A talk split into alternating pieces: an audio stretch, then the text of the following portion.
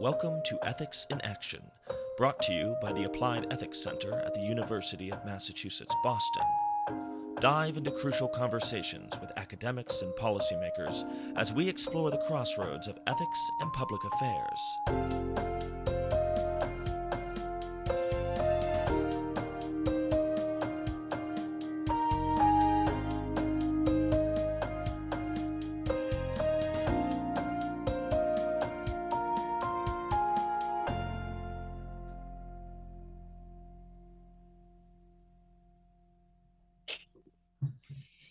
My name is Nir Eisikovits, and this is the uh, Ethics in Action podcast. Uh, my co host, uh, Vlado Petrovic, and our guest today uh, is uh, Alisa Sopova. So, without much further ado, uh, good morning, good afternoon. We are in, I guess, two and a half different time zones. and Vlado, I will hand it over to you. Thank you so much. So, let me welcome Alisa Sopova she is, in my view, the person to talk about what's happening in Ukraine today. She's a journalist, an anthropologist, a dear friend.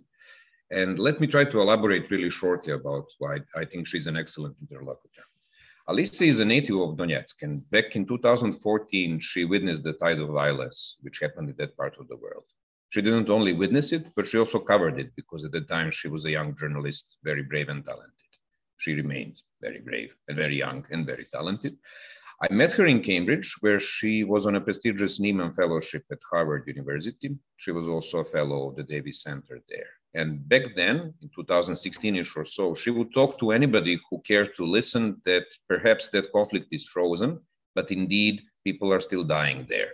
Perhaps not so much of shelling at that point, but certainly out of neglect, out of lack of access to medical care, to social services, to education, and probably even more so out of lack of hope she took me to Donbass in 2019, so I was also able to witness this ticking bomb there.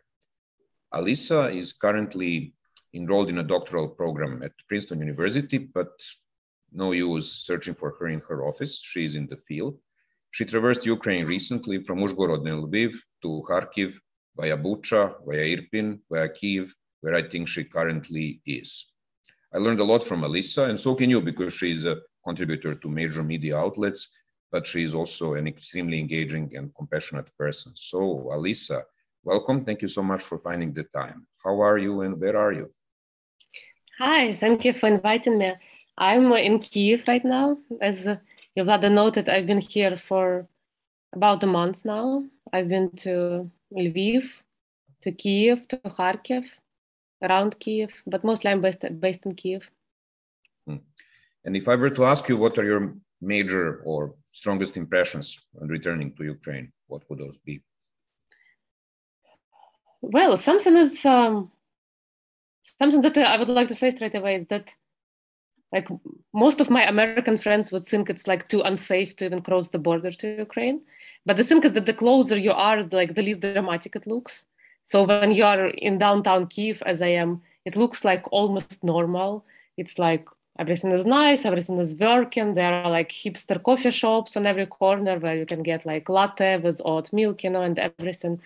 And it looks pretty, it looks pretty normal and not so dangerous at all, even though there was a rocket strike in Kiev just a couple of days ago. But um, and this is kind of a tricky, a tricky thing because you can say everything is okay, you know, Kiev looks like nothing ever happened. And uh, I guess it's very different if you just like come as a foreigner and look at it and uh, if you just like live a day-to-day life as just a regular ukrainian here because there are as you mentioned earlier there are so many things that are just like not spectacular enough and i can see it already in kiev now because i'm still like involved a lot in journalism community and i already hear a lot of my photographer friends uh, complaining that there is nothing to photograph in Kiev. It just looks like like normal, like there is no war, like nothing is happening. It looks even too good, you know. It's just full of like well-dressed hipsters and everything. But um, the thing is that again, if you live, if you just live here on day-to-day level, there are just like million problems that you are facing, starting from. And of course, we know that there are so many people in Ukraine who's who lost their loved people, who lost, their homes, whose family members are fighting at the front lines. And of course, these people are walking past us on the street every day, and you cannot just tell by looking at the person's face, you know, what this person has been through.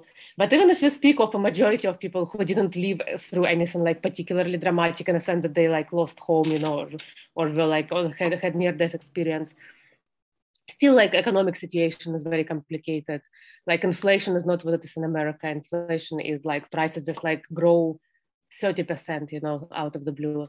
Currency is falling.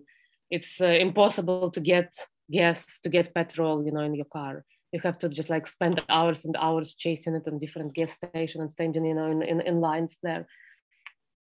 Everybody who has, you know, who has any male family members, they like, they cannot leave the country and everybody is living in this everyday fear of getting this note, you know, of mobilization. And i just like looking at all my friends i'm just so feel so grateful that my husband is not ukrainian citizen you know because it just like it's just like this everyday kind of anticipation of something horrible to happen. People just like being afraid to open their mailboxes. You know in kiev yeah it kind of looks normal but again like if you're driving you cannot get gas. If you're using public transportation it's not quite like working exactly like it should. And kiev is a huge city it takes like two hours to get often from one place to the other. And then you go you take metro and then it stops in the middle because there is air raid siren and it doesn't go on the bridge because of air raid siren and you're stuck you don't know you know when you can get to a destination point. And then it results in the in the situation for example when like i have a lot of friends in kiev but we are not really see, able to see each other except on the weekends because there is curfew at 11 p.m and most people are working till like 7 p.m or something. And then really between your between the time when your work ends and curfew there is not enough time you know to do anything else. Because like by the time you get out you get somewhere there's not not enough time to come back and it's just all too complicated logistically. And so people just end up like being stuck in their neighborhood just like going to work coming home you know cooking dinner and like not engaging in anything else which is not which is not typical for people in kiev because like everyone would be engaged in something, some sports, you know, some social lives, and this is all kind of, you know, diminished, and this all creates this kind of overall feeling of, you know, depressiveness and like hopelessness, and the feeling that, yes, like we lived through. I mean, I didn't, uh, but. Uh, people in Kiev lived through this like very heavy phase of of bombing and everything, and now it's over. But like the struggle is not over. And it's not clear when life will get better you know? And it's yeah. all kind of you can feel this in the air. Am i then mistaken? Uh, yeah i got an impression that lots of people abandoned kiev at the uh, first weeks of war and then they slowly started coming back right? Well they started coming back pretty fast so mm. when so i i came to kiev in like first days of may and the big kind of watershed date was the 9th of may because initially the fear was that like Putin has this obsession with the Victory Day and he wants to achieve some result by then. But then I think this kind of idea evolved into just anticipation that something horrible will happen on my on May 9th, which is very typical. I remember from like previous, you know, the beginning, like the, the first phase of the war. It's kind of very typical when people want just like some resolution and they just begin like investing all this energy into like on you know march 27th something will happen and then everybody wait for this date you know. So everybody was like expecting something horrible on may 9th and so when we came just briefly before may 9th it was still pretty empty. You know just like to, to give an example we live in this like apartment building in downtown kiev and when we came uh, the back and everybody parks in the backyard and the backyard was empty there was maybe like one or two cars and you could park anywhere and now it's like impossible to find a parking spot. There are just dozens and dozens, dozens and dozens of cars everywhere. And it started since May 9th when nothing happened.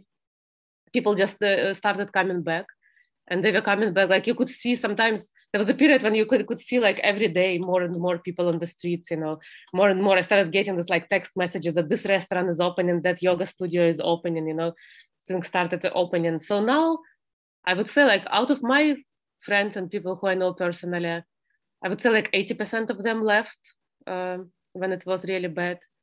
And now all of them are back. Mm. So eventually, pretty much, there are, there are still some people who, who are not back, but, but most of people most of people are back, I would say. Yeah. Yeah. So there is this interesting theme, and we spoke about it before. Actually, that uh, the war is, for the most part, not what war, what people expect war to be like. The war, to my mind, happens to be more day-to-day boring than one would actually expect, depending when one is and certainly much more ugly than people tend to depict it. And uh, I mean, I was frequently fighting these preconceived notions of uh, what people think war should look like, what people think victims should look like, what people think heroes should look like. It differs crazily from what's actually happening. At least this was my experience. Yeah. I mean, part of the thing that I'm usually focusing on, and I've been focusing on it for years, but now I just, I'm a little obsessed with this one concept that I, I, I heard from from an anthropologist from Lebanon. Her name is Munira Khayyat, and she has this this like this idea that is rooted in her in her version is rooted in like global inequality and colonialism. And she says that for the people in the West, like in kind of first world countries, the war is an event.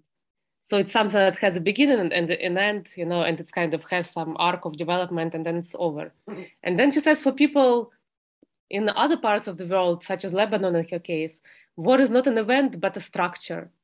It's something that doesn't doesn't it never ends. It doesn't really have a beginning or an end. It's just longer longer than your life sometimes.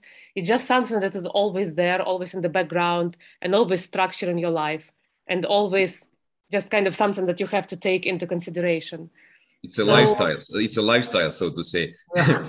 perhaps it's, it's you, you never chose and that's kind of shared right by everybody there yeah. so war i would say that like in kind of in global media war is covered usually as a event and we kind of tend to see it as event uh, as a result and then this kind of invisible side of it is war as structure like yeah. uh, as, I, as i'm saying like even now i'm used to the fact that everybody thought war in ukraine was boring like a year ago two and three years ago but now most of photojournalists i know they just keep going on and on about how it's already boring now here, you know, because it just doesn't look right. There is not enough, you know, there is not enough drama happening.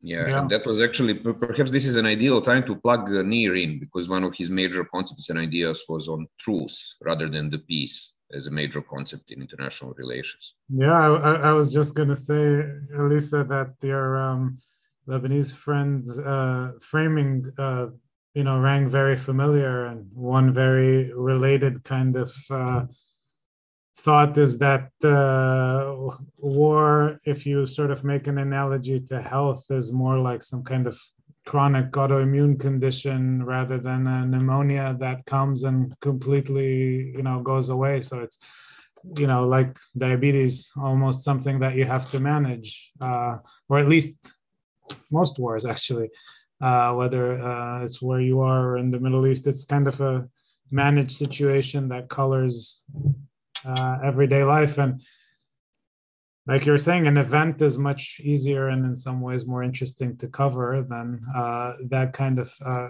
chronic state. I mean that that being said, is there? Um, I'm assuming this well actually i'm not assuming anything. This sense of uh, uh, event versus uh, emerging slow burn chronic state how does that from what you're seeing how is that different in eastern ukraine and the donbass uh, area? Well yeah i think that part part of the like what you've said is right. And part of the problem is that you know because war is not viewed as a chronic situation, the task of managing it falls usually on just like common people who live there. As in Russian, we say, you know, the, the salvage of people who are drowning is the business of people who are drowning, you know, this kind of situation. Right. So there has not been, and the, here in comparison between like central Ukraine and eastern Ukraine, I think people in Donbass are very well aware of the situation, while people here, I, for people here, it's kind of new and um, they're experiencing it for the first time. People in Donbass are well aware that like you know nobody's gonna out there to help them. You know it's like their own problem they have to deal with, and this is why, for example, now when it moved again back to Donbass so much, we are seeing so many people there refusing to leave, refusing to evacuate.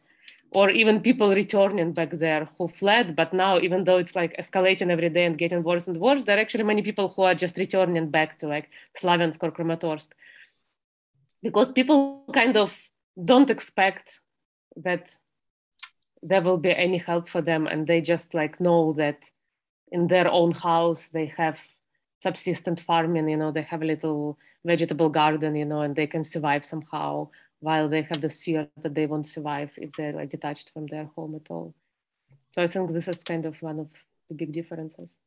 Mm. and this is why i think people like the kind of from the outside the big difference is that now actually ukrainians have m- much more opportunities internationally than they had in 2014 and there are really all these like possibilities that you can just like go cross the border to poland you know and get um, get a, a, job permit and get you know long-term visa and everything and many, many people from like kiev and kharkiv uh, use this opportunity and i think there are multiple reasons why why people from donbass are like going for it to a lesser degree but one of them i think is that they are already uh, kind of disillusioned and they just don't believe that uh, that there is anything good for them out there.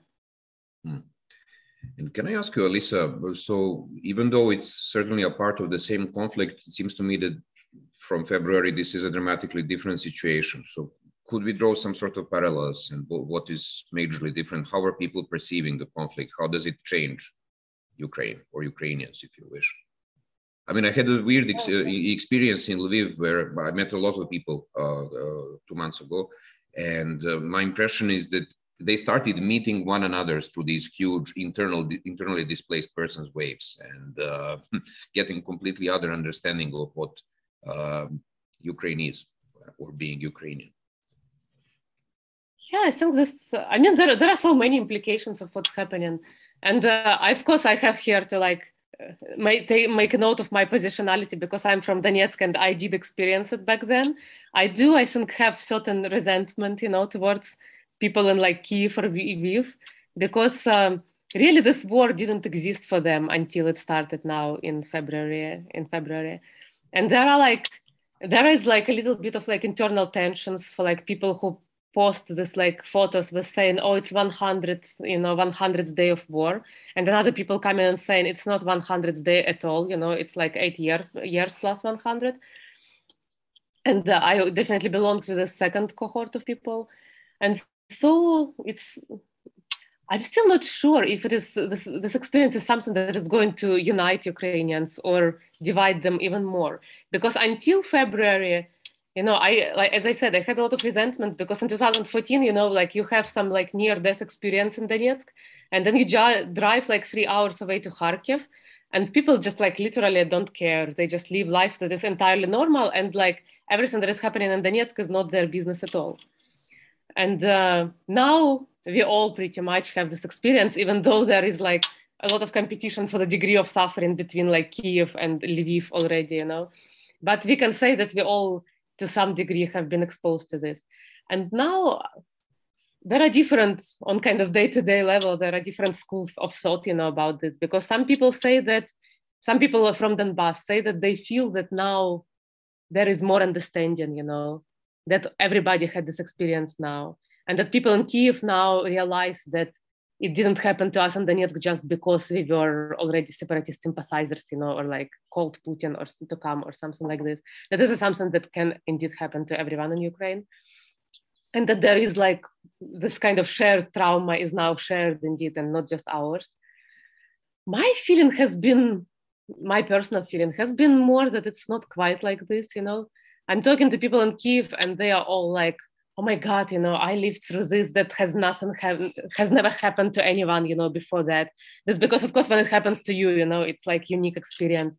And they're like this is unbelievable. I could never believe that this is possible in my country. And i'm like yeah of course you know it is possible in your country. You just like never bothered to look you know to the east. This is my impression. But um i think people who believe that it's kind of going to unite us uh, there are more of them so maybe i'm mistaken here no, no, it's it, you know it's interesting. It just reminds me, you know, I'm Israeli, and it just reminds me in some ways of very similar dynamics. I'm pretty sure that versions of this, variations of this, you know, happen in so many places. So, for example, the uh, Israeli version would be um, whenever there is a, a skirmish between uh, the Israelis and the Hamas, uh, it's uh, on the Israeli side, uh, primarily uh, southern towns that are close to the Gaza Strip that are affected, and everybody in Tel Aviv, more or less, and, and Haifa, uh, more to the north, are sort of living uh, uh, their own life, and it doesn't impact them. And then once in a while, if there's some kind of impact more to the north, people almost word for word say, Elisa, what you said, I couldn't believe this. this would happen here. Um, I'm curious, uh, I guess, just as a follow up, if this does sort of uh, continue to become a, a, new version of a frozen conflict now in Donbass, or if it focuses in on Donbass, do you think it's just going to go right back to the kind of thing uh, that you were describing, that people in uh, Kiev and Lviv are going to pretty much think that the war is over or act as if the war is over or think back to their suffering uh, from the point of view of after the war or and if i can interject to sort of like strengthen nir's uh, question and actually the whole debate about relative experience of war i was also born or spent my childhood about like 80 or 100 kilometers from the front line but uh, I didn't interiorize that fact for quite a long while. Quite a long. I knew that the war was going on, but simply it didn't impact me sufficiently to understand uh, the relative proximity of the of the battleground. And if you take it in an even bigger scale, I mean, most of Americans rarely understand that they are almost in some, always in some sort of a war somewhere on the planet. So apparently, until it hits you, you don't see the missile coming, right? Yeah, yeah, and that, I'm I'm very well aware of it, and um, even like I, I I've been for the past eight years the one going around and being like, look what's happening in Ukraine and how can you ignore it? But I, I'm very well aware of the fact that until it happened to me, I couldn't care less. You know, I knew there was like war in Iraq or Afghanistan or whatnot. Like uh, most of people, uh, you know, most of people, of course, don't don't pay attention, and it, I guess it's normal but even after it happens to you the minute it seems like the minute it stops happening to you you i mean there's just a very very strong urge and need for normality um, yeah i mean it's it's really like it's really i guess some psychological phenomenon like we, we never believe that it's going to be us who will like die in some airplane you know crash or something right so we are exposed every day to all this like news with very graphic violence uh, all over the world but then when something similar happens to us we are like oh my god how how can this happen? How is it even possible in our time and in our part of the world and everything? You know, it comes as such a big surprise, and mm. so and so yeah, I, I find it ironic that it came as such a big surprise to people in Kiev, for example. But um, but I'm also well aware that like it's hard. It's really like I guess it would be. Um, it wouldn't be fair to blame people for not caring for something that is happening, you know, away from where they are. But uh, coming back to the question, oh, sorry, did you want to say? Something? I'm just absolutely.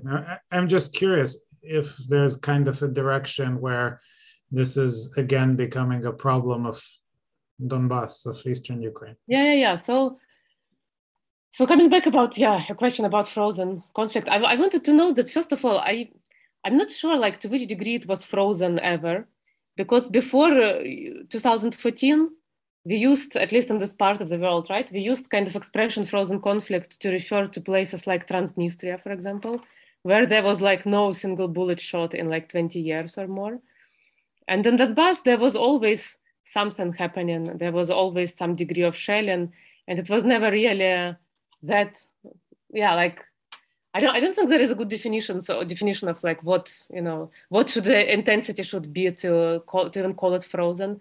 I yeah. heard somebody calling it sluggish or something like this. You know, mm. I guess that was kind of a de- good definition. It's, uh, you're right. I mean, certainly not frozen for the people who are there. Yeah, but uh, but but like thinking of whether it's coming i definitely i'm definitely very much afraid of the fact that it's going to just be pushed back to donbass and it's like you know that place belongs to the in war already so who cares? But i do think or hope that um, it really like even just like technically and logistically, it would be very hard to have it as a frozen situation much you know because it's a very different scale now. And there was like like places like mariupol now it's like a huge city and it's like literally unlivable now.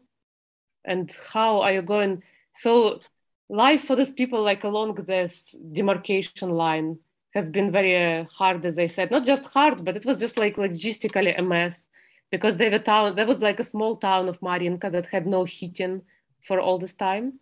But it was really and people were building some like kind of impromptu stoves in the apartment buildings and then they burned down and it was just crazy. But it was a very tiny town. Now for example avdiivka is going to be this because uh, um, is a company town of like a huge coke plant and the whole heating uh, is provided by that um, of the whole town is provided by that by that coke plant and the coke plant is gone now it's destroyed. So there will be no heating in avdiivka ever anymore. It's, and it's like it's 25 it's like five times bigger than that mariinka so i just just, uh, just to add for those who do, for those whose geography is not the strongest uh, and mine was not. Avdiivka is a suburb of donetsk basically. Yeah yeah yeah. That's the place where alisa took us in 2019 yeah. you can see the center of donetsk if you look very closely. Yeah it's and, behind donetsk airport which was a big battlefield back then. But uh, right now it's one of the most like hot spots uh, there is the Severodonetsk that everybody is talking about, but Avdiivka has also been like uh, bombed and shelled very, very heavily because it's right on the border, right next to Donetsk, and they're kind of trying to push through there. So I just, um, it just seems to me that at this point, the scale, the utter scale of destruction and of the front line to control is just like too big to make it like technically possible to just sit there for another 10 years and uh, have it mm. you know in this kind of frozen you know stalemate state. So it seems to me that to me at least it seems that there should be some you know some kind of different resolution. And tell me alisa and of course and of course and of course uh, also I, I don't think that like russia would be content with uh, just like having it back because I'm not an expert in like geopolitics. You see, I just focus on like day to everyday life of people. But uh, the way I understand it, like Russia's main motivation is not to like gain territory or something, but to make a point. You know that it's like a big player that can dictate. You know the the world order, and uh, of course it cannot do this by controlling something out there in Donbass. This is why it started. They started this whole scale invasion. So I don't think that they would just retreat back there again. And uh, now that they are able to like harass, they started, you know, harassing the whole territory and sending this like rocket strikes now and then, rocket strikes now and then to like other cities in Ukraine. I don't think that they will probably give up on this kind of uh, strategy, if you can call it so so easily. So I do I do kind of hope that it's going to develop differently rather than just go back to what it was before it would be really kind of a disappointing outcome for everyone, yeah. I imagine, for Putin, first of all. And tell me, Alisa, meanwhile, what do we actually know about how people live uh, on the territories which have been recently occupied by Russians? Recently or, or, or not recently? Well, however you please. But I'm more interested in recently because, of course, we heard a lot about, about Bucha. We heard a lot about Irpin, something about Mariupol, not that much. But when yeah. one asks oneself, I mean, Russians currently occupy quite a lot of territory. I mean, okay, if you include the previous acquisitions, it's almost like uh, half in Italy, actually. Yeah. And uh, I keep wondering how are people living there. There were some footages in the early stages of the uh, right, of the Russian right. advance of people coming right. to the tanks, going away, and so on. And then all of the sudden, as if a thick cloud, at least where I am, uh, is, is, is preventing us from understanding uh, what are those people thinking, feeling, aspiring to. Right. So it's an excellent observation. And I think it's uh, you're pointing to a big problem, right? Because, of course, on the one hand, it's just impossible to cover for media or anyone else because there is just no access. But uh, of course, there are a million ways to, you know, to gain indirect access and to talk to people and make telephone calls and everything. And nobody really bothers to do that.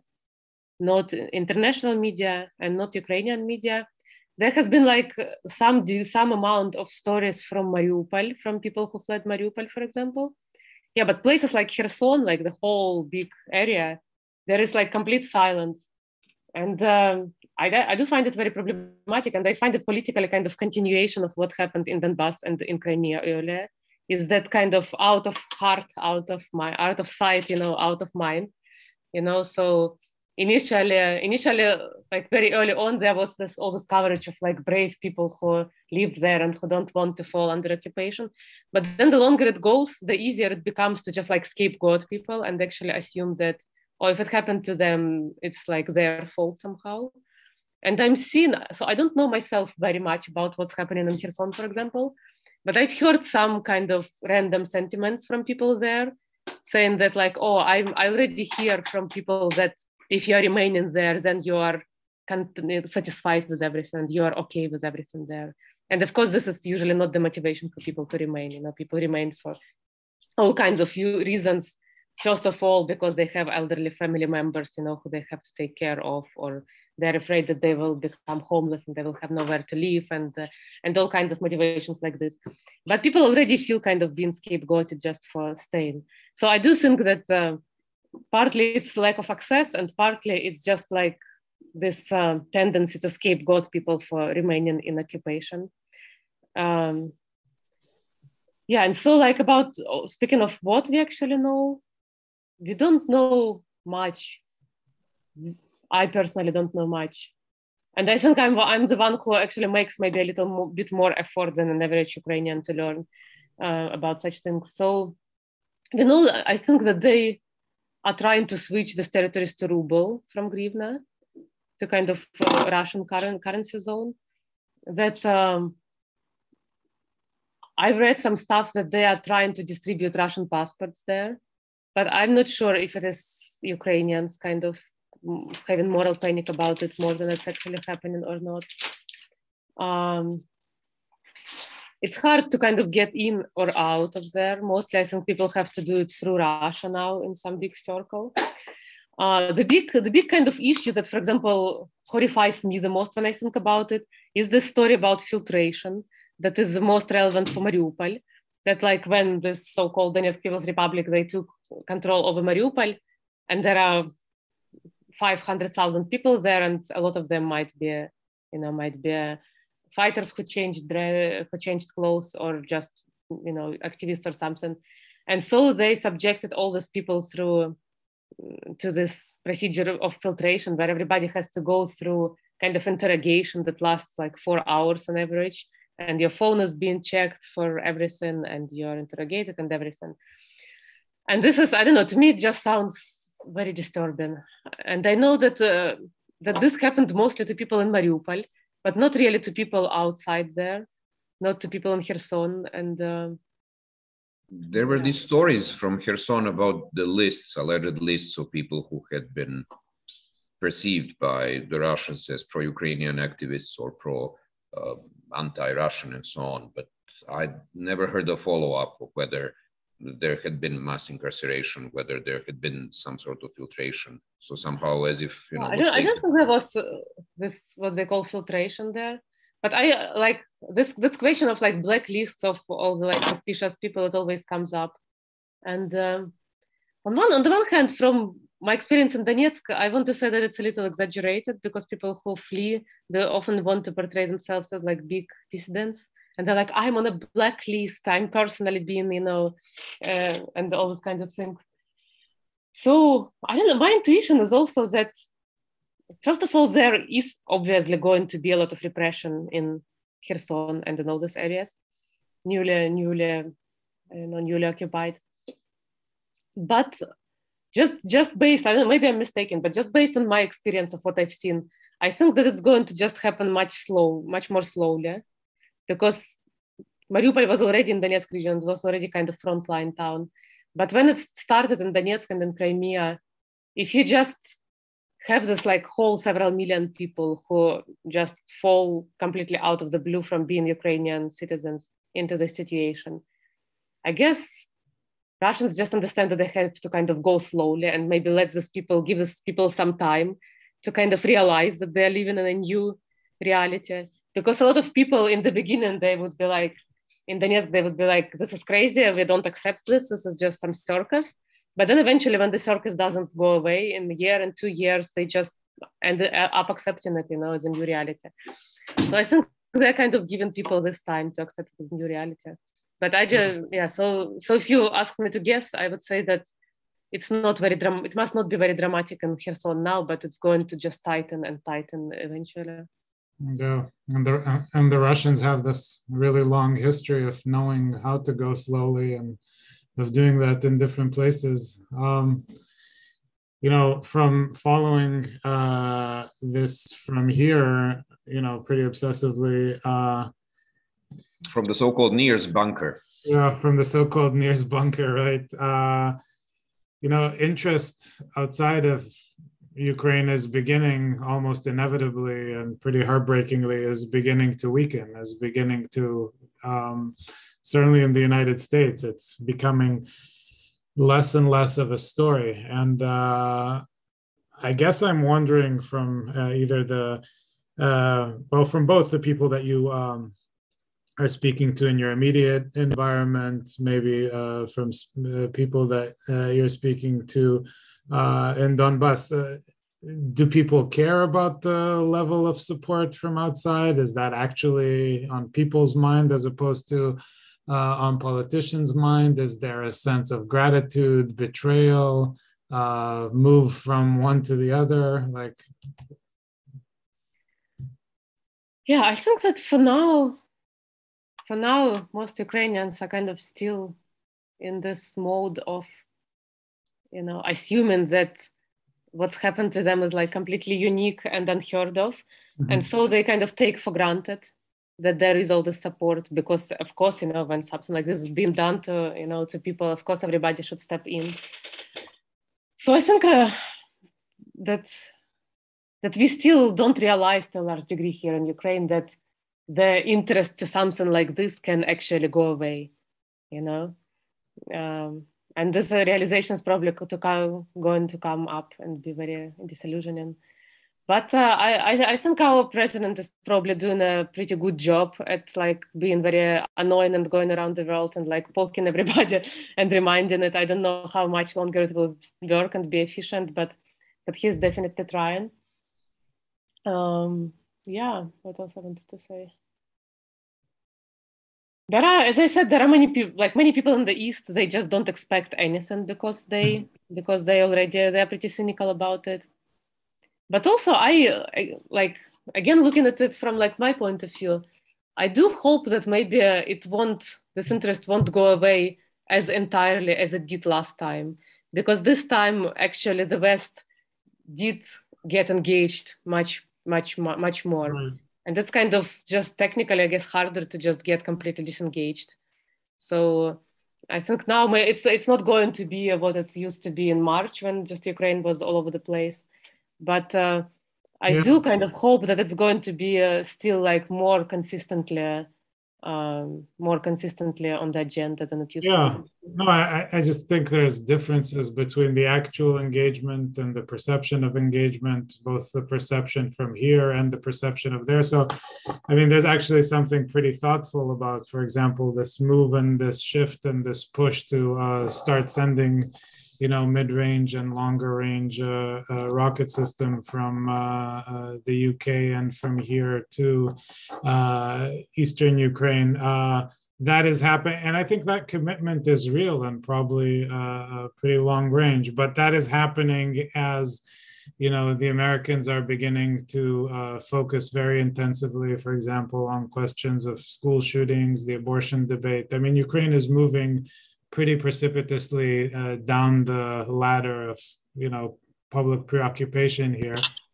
Um, and so i'm just wondering you know whether that kind of loss of interest is being noticed in ukraine. I don't think it's been noticed yet like the same way you would notice it. Yeah. because again i think that for now for Ukrainians, just the mere idea that the war in Ukraine can be viewed by somebody as the same scale of event as abortion debate or something Yeah. is just completely out of range of possibilities. Mm. So people just like don't think about it this way.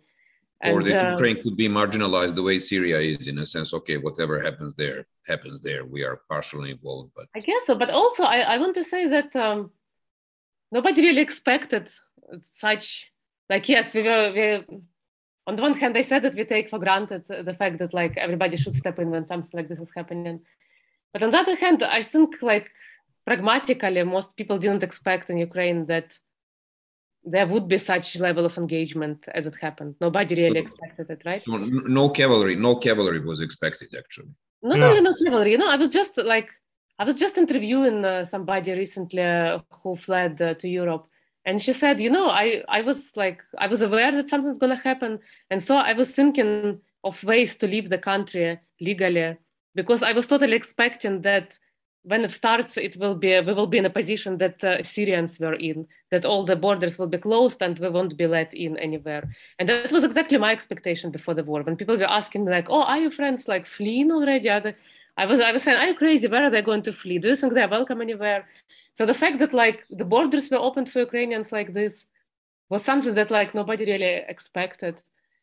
And Yes, so, and I have to say, it, it, it leads to a well, really regrettable phenomenon that basically the Ukrainians are perceived by many people from, let's say, Syria or from Afghanistan as privileged refugees, I mean, uh, uh, that's kind of to true. yeah. whom European doors are much more open Yeah, than yeah, to them.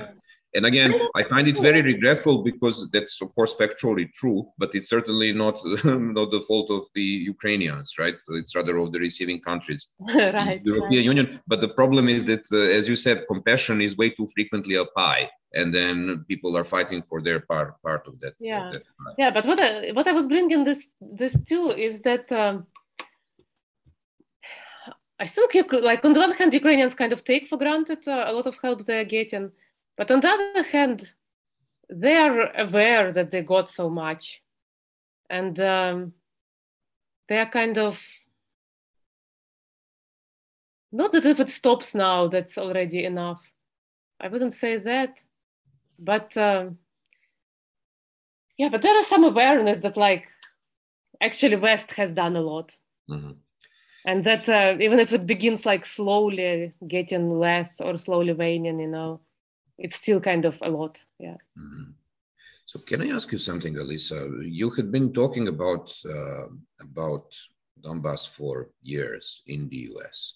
And that this conflict is forgotten. Um, there was an op-ed of yours about the forgotten war and how people live in it. I remember. I never, I never chose this title, but every single, every single story I wrote in these years was uh, always given by one or another editor was always given a title that contained words "forgotten war." I, I Mhm. find it, yeah, Mm. kind of But even though, but I mean, e- even though in a sense, like history had proven you right, uh, I still uh, want to ask you if you expected things to go this way, if February surprised you. Yeah, I totally didn't expect things to go this way. And I think that actually, the more you followed and the more you were immersed into this war since the beginning, I think the less you expected it to happen, unless you were some military expert who looked at it from different perspective. Because I, you know, if you follow, if if you follow news from Donbass since 2014, you're just used to the fact that every like several months there is this big hype coming up about there is a big escalation coming you know everything's going to change you know the big war is starting and everything so so eventually it has become just for me and for people who followed it closely it has become this kind of boy who was crying wolf you know situation when there is some kind of promise and hype around the big invasion you know always coming up and never happening so when it started uh, this january or whenever it started I was just like super skeptical, and I was saying to everybody, "Oh, come on! I've heard this. You cannot imagine how many times I've heard this." You know. Mm, About the military build-up, 100,000 Yes, soldiers yes, across the yes, yes, border and so on. this Mm, Yeah. mm. Yeah. So I I didn't expect this, and uh, And- I think uh, nobody really expected it, right? And and once it started, what what startled you the most? Was it the rocket attacks all over the country? Was it the treatment of the civilian population? Was it Bucha? Was it uh, that Kharkiv was attacked? Was it that uh, Kiev was attacked? Or something completely different, actually? Yeah, what startled me the most? I think like I mean, it was just just like purely emotionally. It was just like very hard seeing like Kiev, you know, being bombed or something like this. Because, you know, even for me, as somebody who fled Donetsk at some point, Kiev has always been like a safe kind of haven. You know, it's like seeing New York bombed for Americans or something. You know, they're like this kind of symbolic things that you really like don't expect this to happen to them. But on a different level, I think for me, like, I think this sentiment is kind of shared with many Ukrainians was actually kind of you know betrayal on the side of like russians in a way mm. that um, you know we knew that putin is crazy you know and uh, that their elites are you know just losing their mind but um, it was very scary to realize because most ukrainians have when they talk about this like brotherhood nations or, or something like this it's like it's of course uh, it's just like colonialist propaganda on one hand but on the other hand almost like for Ukraine, the situation was as if, you know, United States invade Canada, you know, not Iraq or something, but Canada. You know, we have like everybody has family, some part of family in Russia. Everybody knows somebody. Everybody has been there. People from Russia has been here. So uh, Alisa herself has a degree from uh, from Moscow. Right, right. So I don't think anybody thought about it very consciously before it started. But I think somehow some kind of underlying expectation was that even if like crazy Putin tries to do something like this, Russian people just like won't fight against us, you know, or they will just like go out on the streets and just like do something, you know, entirely to change it entirely because this is just unimaginable thing to do for them to do this to us, you know. And so when we started seeing, and when I personally started seeing that they kind of accepted it you know, and it was okay, and everybody had some kind of justification for why for why it's okay. That was somehow very very scary, and yeah. Yeah, I was uh, actually following up on that. I was going to ask you earlier about this um, sense of betrayal, about whether people around you or people that you talk to have a distinction between sort of the Russian political class as orchestrating this and ordinary Russians, but it's that is much harder to maintain when there is this kind of initial affinity between yeah. Russia and Ukraine. Yeah, but so this question actually of like whether whether Ukrainians like blame, you know, whether Ukrainians are capable of separating like elites from, right. from the people. So on one hand, the sense of betrayal and everything, it's there on the other hand it's it's not so simple it's like a very complicated question and i had myself many uh, you know debates and discussions with my friends and uh, and different people engaged in this because um i th- so before before this big escalation in february it was actually one of the you know specific features of this war that people on like common people on different sides were believed to not you know hold much against each other. Like that there was understanding that you know it's not us who, who are doing this to each other. Not so much in russia i guess but kind of in donbass and in ukraine. And now i have a i have a feeling that it's kind it's a little bit a matter of class you know of social class. And uh, it works not in the way that you would imagine. My just kind of empirical observation is that a lot of educated people, a lot of like intelligentsia and journalists and on people kind of from my circle are um, like they are they are merging Russian people and and Russian elites, and they're very strongly there are this very strong narratives that after what they've done in Bucha, you know, we know that Russian, you know, we can we cannot justify these Russian soldiers by saying that they're just like 18 years old, you know, kids who didn't know what they were doing. They knew and they sadistically meant to do it and everything. And so kind of Ukrainian intelligentsia is really holding strongly to this narrative and, um, you know, seeing it this way. And somehow, but what from and this is what I hear from like most of my, you know, people from my circle, but from kind of conversations that I overhear, you know, in like public buses, you know, and like beauty salons and like, I was just like in swimming pool today and heard this like cleaning ladies talking to each other. And this kind of lower class people they often uh, voice the sentiments that we know that Russian people are not to blame, that they are being, you know, they are brainwashed or they are just you know they just like didn't realize what's happening they didn't have other choice and everything and this is something i noticed before as well that kind of kind of simpler you know common people they are they they just they go less for this like political narratives and they just come with some common sense mm. of the they don't have the time probably might it be because they don't really have the time to calculate war into a wider nation building identity yeah. struggle or something like that yeah. but they are busy trying to find something to eat yeah. and uh, uh, could I ask something? You you mentioned you mentioned Bucha, and you mentioned what intellectuals say about Bucha. So, uh, what are people in Bucha saying about what had happened there? How do they cope with that? How do they cope with this enormous attention? I, I was always amazed by how war recharts the maps of certain countries. So yeah. all of a sudden, everybody knows about uh, about the place that nobody knew about before, probably even in Ukraine. Okay, so I didn't speak to like so many people, so I don't. I I I think I cannot like generalize a lot, but I will tell you maybe a few anecdotes, and maybe we can think about what this means. Um, so I, I've spoken to a couple of people from Bucha who just kind of um, mm, said the same things that we are hearing from there that they've seen, you know, corpses on the streets and all those kinds of horrors. Um, but um, most of them fled at some point and now they're coming back and now i now the concern of most people from these places is how to actually you know have their lives back have their apartments back and some kind of paradox that uh, that i think a lot of them are aware of is that there is so much of attention and so much of media and everything but um, it's impossible to get a compensation, you know, or some kind of real help.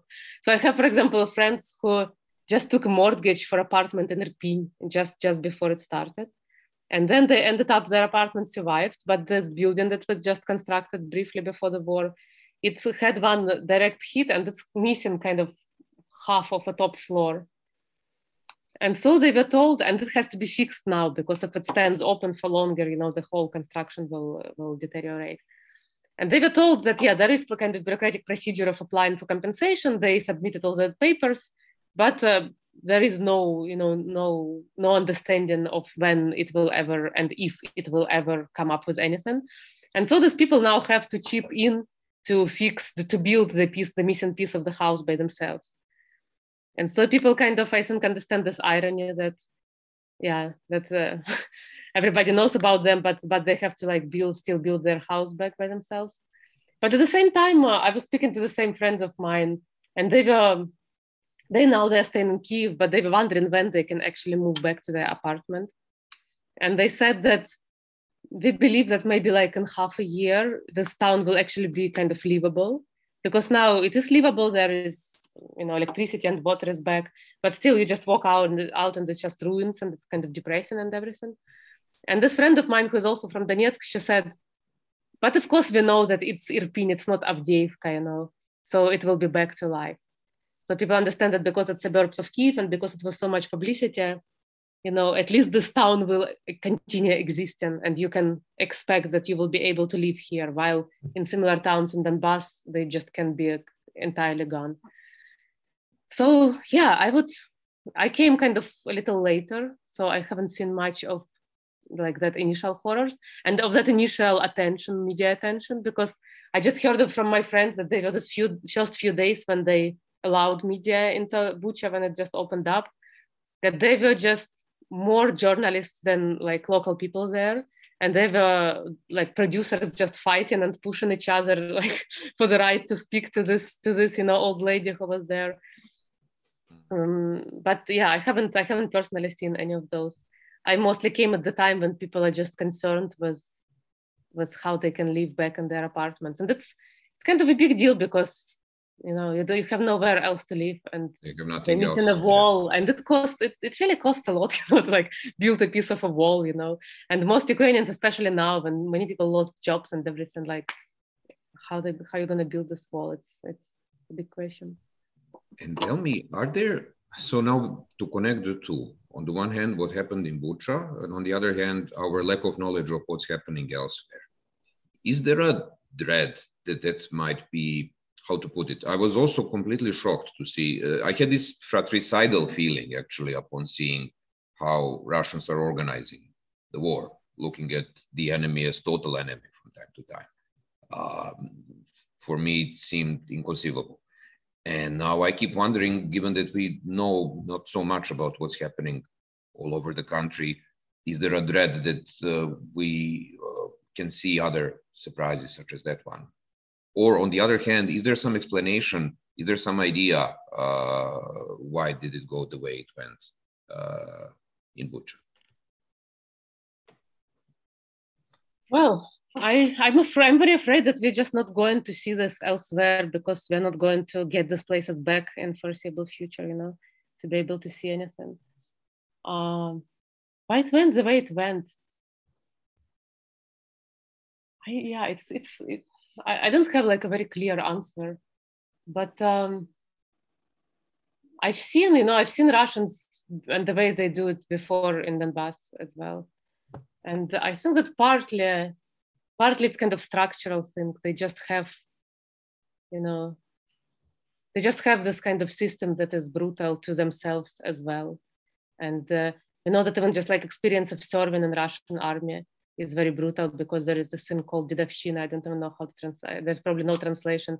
When it lasts two years and the soldiers of the second year just like humiliate and beat up and do every all the bad things to the first year um, soldiers and then when the first year soldiers become second year they do all the things to the first year ones.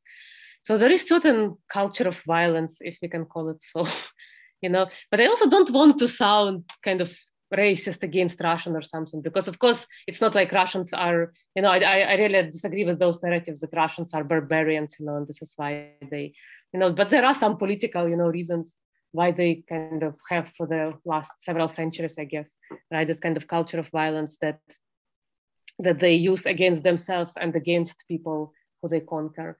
So one thing is just that within their kind of way of doing things, it's just normal to do this, I guess. The, la- the lack of, I guess, like Western style, like democracy and accountability, because like American military ha- have done war crimes as well, but at least there was an outcry, you know, and everything. And uh, in Russia, it doesn't really happen. It's kind of viewed as uh, something that is allowed.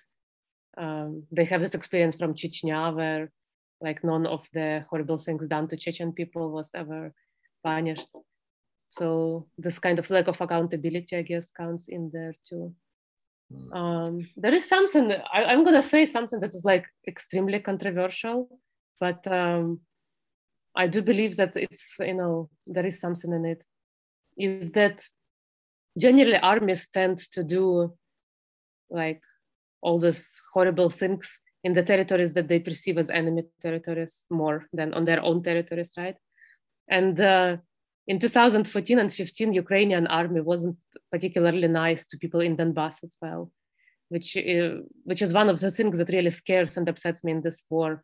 Like now, everybody is going on and on about Russian soldiers stealing washing machines and whatnot from you know Lutin, doing all the looting in Kiev region but nobody mentions that there was like tons of looting done by Ukrainian army in 2014 in Donetsk and its suburbs, which like there are very Ukrainian media at the time reporting it a little bit, you know, and there are kind of many proven cases and everything. And there are many looted washing machines are being used now, you know, by in Ukrainian families from Donbass. And the reason, and uh, you know, I'm far from saying that Russians or Ukrainians do looting because they are inherently, you know, inherently barbarian. But because armies tend to do these things in the territories they perceive as enemy. So if Ukrainian army perceived territory of Donbass as enemy territory, why we surprised that Russian army perceives Ukraine as enemy territory, especially given all the kind of crazy propaganda that has been poured into their ears for, for years. I just I just watched yesterday also to add this. Um, um, there is this kind of short I recommend you to the short film called The Occupant. It was made by Ukrainian journalists out of um, the footage that they found in a smartphone of a Russian soldier who was captured, which is itself maybe violation of Geneva Conventions or something, but they made they made this um, film and published it. And you kind of see, and, and so it's like a glimpse into the life of this. So who was not even a soldier, but like a commanding officer into his life and um, before the war and during the war. And when you kind of look at it, you also it makes you just realize how many of these people are, you know, how, how many of these people are very young and really not. And it's not it's true not only for Russia, but something something in Russia is what is happening in Russia is similar, I guess, to what's been happening in the US with the army. Is that it's contract army, and people who go there mostly they are young people who don't have other perspectives in life. There are no people. There are no like hipsters from Moscow, you know, fighting now in Russian army. They're all people from like God knows where, um, who didn't know, who don't really know much about Ukraine, you know, or about anything for that purpose. They were just like raised and professionalized in this culture of violence and they just go ahead with it. They don't think about it much. Yeah, I guess one question has been what happens when there aren't enough of those people to continue the project for long enough. Uh, if that could have any kind of impact on the war, but I mean, this is something. Uh, yeah, I've read a lot of stuff on that, and a lot of like oppositional Russian media is uh, very fond of this narrative that Russian army is running out of out of people and it cannot sustain this any longer which I, I hope it's true and we are all kind of waiting for this to happen. But but on the other hand they have like they do have so many people right i guess? Yeah that sounds like yeah. it was alisa i was going to follow up uh, with you briefly uh, uh, on something that you were saying uh, earlier when you said that you know this realization is sinking in that maybe we won't find out uh, what is happening uh, in some of the areas because they will be held by uh, the Russians for a long time.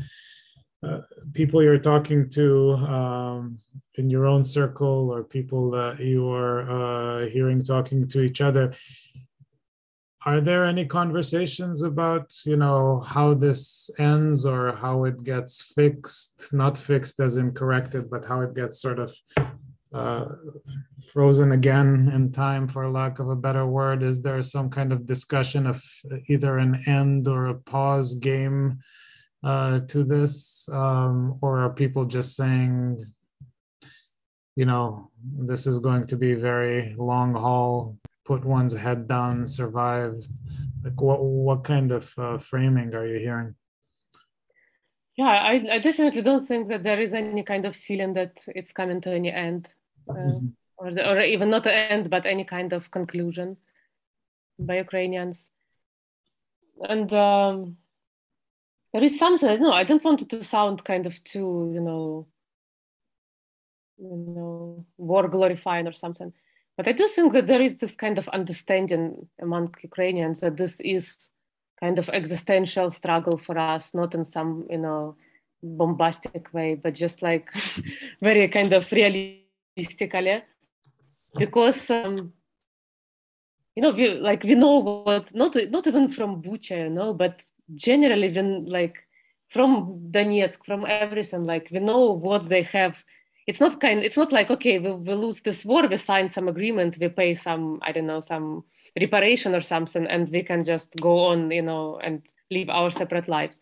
Yeah. we've kind of we have a good idea of what is there for us for ukraine if russia wins it you know? And uh, it's not it's not better than than dying in war you know? And so there is understanding that there is basically a choice of either living in some kind of occupation that is really horrible or dying in war. And I think many Ukrainians are actually prepared to die in war, you know, because it's kind of die in one way or another. Yeah. And it's like really horrible one way or another. So I think there is no really, um, there is no really any uh, readiness for any kind of settlement because Ukrainians like see very clearly that they won't be left alone, you know, as long yeah. as it kind of remains the way it remains. I, I, I guess just there not like, yeah, there isn't any alternative to this. Yeah, I just, I'm curious about connecting that to what you were talking about in the beginning. Are there differences around that between uh, people you hear in Kiev and people you hear from in other parts of the country? Well, I think so. I won't even talk about people in Western Ukraine because they've always been, been this way, you know. Right people in Kiev definitely see it this way. People in Kharkiv see it pretty much this way. And this is something that I wouldn't maybe expect before because Kharkiv is all basically like Donetsk, you know, it's Russian speaking, you know, eastern city mm. at the border with Russia. Of course, people I'm speaking to inside of Donetsk, they have entirely different perspective on everything. I won't even go into this right now. But I think there, I think it is shared now. Odessa, Odessa has been like super pro, not pro-Russian, but kind of Russian city of a big Russian influence, and um, it's definitely people I spoke to there. They definitely share the sentiment too, because yeah, there has been something like I don't know, like we've seen. There was this big story I think that kind of influenced many people here. That um, on the next day after the invasion started, there was this kind of op-ed written by some Russian author for Russian, I don't remember which media, that was already put on timer. And that, because they thought that they will take Kiev like overnight, and they put this op-ed on timer, and it kind actually showed up before they remembered to take it out. And it was titled something the the coming of Russia and no the the invasion of Russia and not invasion, it was something like invasion, but more positive kind of word, the invasion like of Russia and new world or something. And it was kind of op-ed written like for Ukrainian people, you know, to explain to them how they have been liberated from, you know, Nazism or whatever they were supposed to be liberated from. And just like the way, and when you read it, you just realize that like that you were kind of that they were like really planning to just like put us all into this you know, into this kind of crazy wonderland, you know, of some delusion that they have, and they just gonna impose. It's like this, you know. There is this popular American uh, TV show about how it's called about this Gilead, you know, and when they forced all these women to uh, like bear children. How is it called? Um, I'll remember in a minute. yeah, I know. Uh, in, the, in, in, in, the meanwhile, I'll just add that in happier days, we used to joke about Alisa uh, as being Alice in Wonderland because she was coming back from the bus with stories about inverted reality in which things which are allegedly completely surreal are happening on a daily level. Yeah. And now it's yeah, reality so, on a much, much, yeah. much bigger territory, and that certainly doesn't make anybody happier. Yeah. Yeah. So I personally, okay, I'm lucky enough. I, I live in the United States, so I don't have to deal with it the, the, the way other Ukrainians would have to deal with it. But it's like really, it's not just like physical violence it's really that you are just like you know you're going to be put like if you end up being occupied by russia you're going to be put into some kind of distorted you know reality which just like messes up with your mind. And uh, and there is this it's not it's not like either we die or we live free you know or this kind of empty statements but it's just kind of realization that you know it's you know it's it's really like more reasonable i guess to fight in the situation to whatever end it, it it's going to be. Mm-hmm. but the, like i kept thinking of like whether whether people expect it to end or not. I mentioned in the beginning that like i see most of people i know living in this terror of those who are not fighting yet you know living in this terror of receiving uh, this um, how we call them in english these papers you know that they are called up for mobilization. Because of course it's scary like you know even if you as much as you're hate you know the invader and you love your country and everything. Like not all of us are prepared to just like go and kill somebody tomorrow right or die or something. So many people are really like afraid of it. And still most people i know they're kind of waiting for it as kind of just the destiny to come. Like okay we realize that probably earlier or later all of the men who are capable of fighting will be called up for fighting you know. And nobody spoke to her that they will try to you know they will try to evade this everybody is like okay i really dread this this this perspective but of course i'm going to go you know? So it's kind of yeah that's why i'm saying it's kind of the whole atmosphere is of kind of hopelessness but also like readiness to to do whatever you have to do but you know because there is no much choice. Hmm. and actually i think that putin also didn't leave much space much alternative I mean, if I remember correctly, his opening speech, it was the, the really strange way to go into war. The idea was that Ukraine, such as we know it, does not really exist, and neither do Ukrainians. So what they can do is actually to change the way they live and see themselves and comply with whatever Putin thinks they are, or yeah. to push back. So this was everything he had on the table for Ukraine, actually. But that's that, that's what I'm saying all along, right? That it's not just like political, you know, point of like like we disagree with this or that, but it's just that like you know, like the way the, the life in Donetsk. This is why I kept calling it Wonderland, and it's just like so hard to explain to somebody.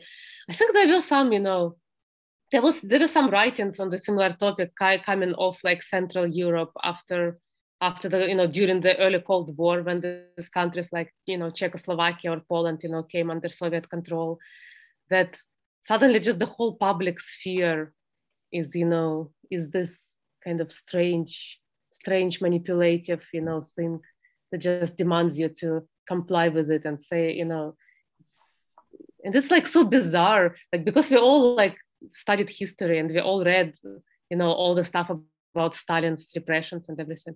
Just so bizarre to find yourself in 2022 you know under the circumstances. So really many ukrainians just perceive it as like fighting against some kind of madness as if they are all just being forcefully put into some kind of you know some kind of a madhouse. Mm. and can i ask one more question? It's about uh, the nuclear escalation in the third world war because this is something which is mentioned oftentimes outside of ukraine and clearly uh, many countries around the world do not want to see themselves engaged in that way. And now i wonder whether this option is something which is seen differently from ukraine so for many people all over the world, it's like, okay, I hope this is not going to escalate more than it did already because, well, I want it contained. And I imagine in Ukraine, this has a bit of a different, um, how to put it, uh, consequences. Because if it's too contained, then it's like, okay, well, it's a Ukrainian thing. Right.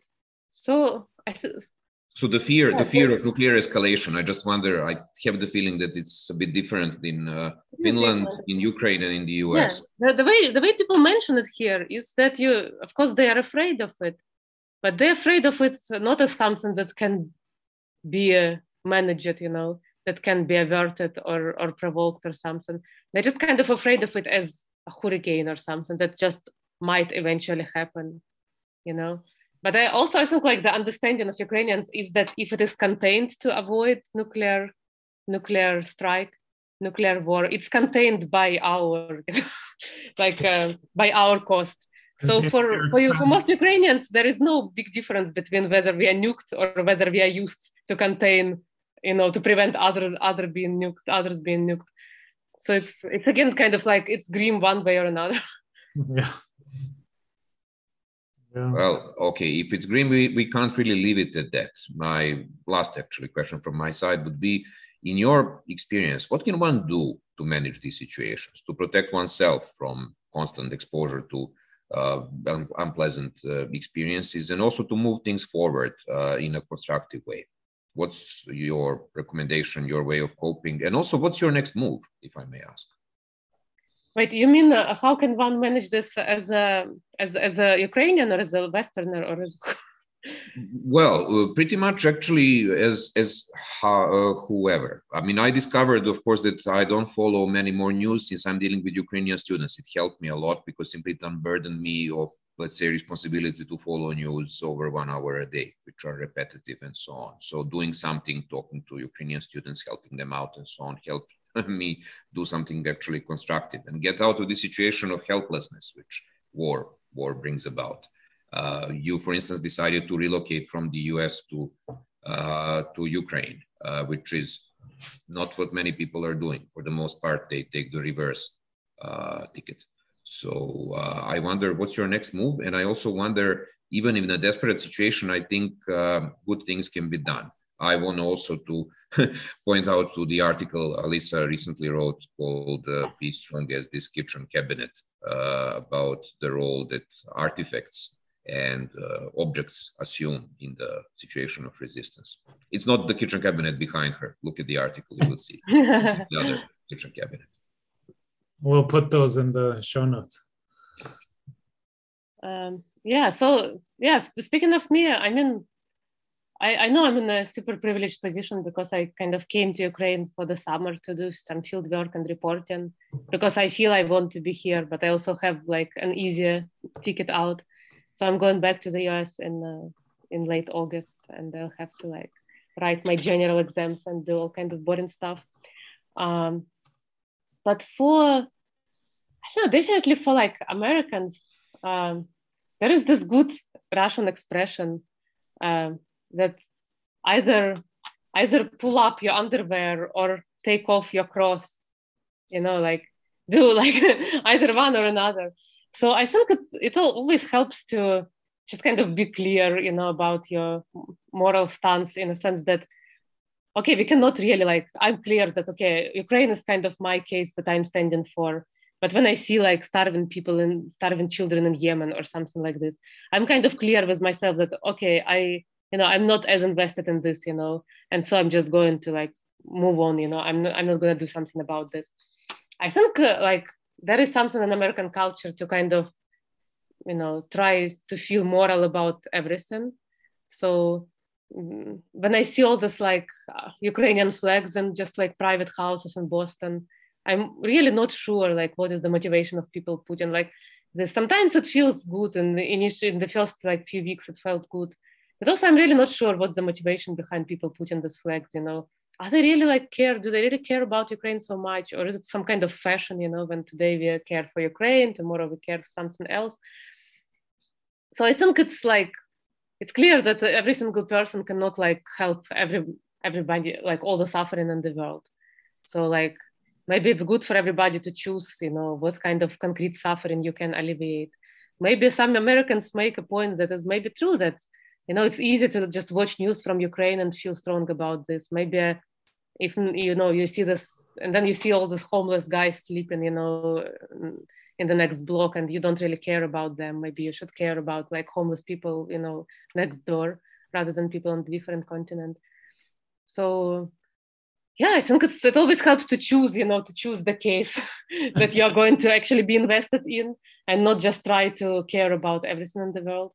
This is i guess is helpful yeah lisa i know we took up a lot of your time but this was really remarkable so thank you thank you well, that was an interesting conversation. I hope for you too. Yeah. Really interesting. More than. Thank you so much. Thank you. Thank you.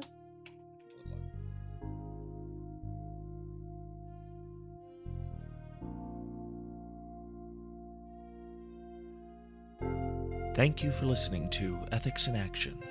For more on this podcast and on the Applied Ethics Center, check us out at umb.edu backslash ethics.